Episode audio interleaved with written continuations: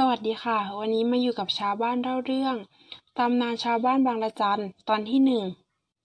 ประวัติจังหวัดสิงห์บุรี สมเด็จกรมพระยาดำรงชานุภาพ ทรงเล่าถึงเมืองสิงห์บุรี ถวายสมเด็จเจ้าฟ้า กรมพระยานริศรานุวัติวงศ์ไว้ในศาสตร์สมเด็จว่า เมืองสิงห์บุรีเป็นเมืองใหญ่และเก่า มีป้อมปราการ วัง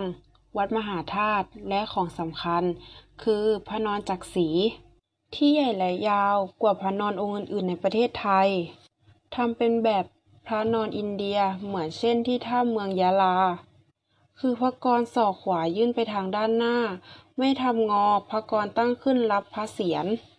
แบบพระนอนไทย เมืองสิงห์บุรีตั้งชื่อต่างๆ ดังนี้ เมืองสิงหราชาธิราช เมืองสิงหราชา เป็นเมืองตั้งอยู่ริมแม่น้ำจักรีอันเป็นลำน้ำใหญ่ ห่างแม่น้ำเจ้าพระยาสองร้อยเส้น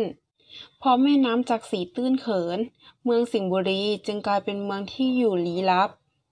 ก็แสดงว่าเมืองสิงห์บุรีเป็นเมืองที่ยิ่งใหญ่ในประวัติศาสตร์ มีอดีตยาวนาน จากหลักฐานทางประวัติศาสตร์ และโบราณคดี พบว่ามีหลักฐานการตั้งถิ่นฐานของชุมชนโบราณ มาเป็นเวลานานหลายยุคสมัยดังนี้ ยุคก่อนประวัติศาสตร์ พบร่องรอยหลักฐานมนุษย์ก่อนยุคประวัติศาสตร์ ที่บ้านชีน้ำร้ายอำเภออินบุรี บ้านบางวัวตำบลไม้ดัดอำเภอบางละจัน บ้านคูตำบลบ้านทันอำเภอบางละจัน คือขวานหินและดินผา หินดุ ชิ้นส่วนกำไลสำริดเป็นต้น สมัยทวาราวดี พบหลักฐานที่เมืองโบราณบ้านคูเมือง ตำบลห้วยชัน อำเภออินบุรี เป็นการตั้งถิ่นฐานแบบเมืองคูคลอง มีแผนผังเกือบเป็นรูปสี่เหลี่ยมจัตุรัส มีคูน้ำ คันดินล้อมรอบ โบราณวัตถุที่ขุดพบ เช่น ภาชนะดินเผา ลูกปัด แท่นหินบด แวดินเผา ตะคัน ส่วนหนึ่งจัดแสดงอยู่ที่พิพิธภัณฑ์ สถานแห่งชาติอินบุรี ปัจจุบันสถานที่ดังกล่าวเป็นสวนนกชาตและที่ตั้งหน่วยอนุรักษ์พันธุ์ไม้จังหวัดสิงห์บุรี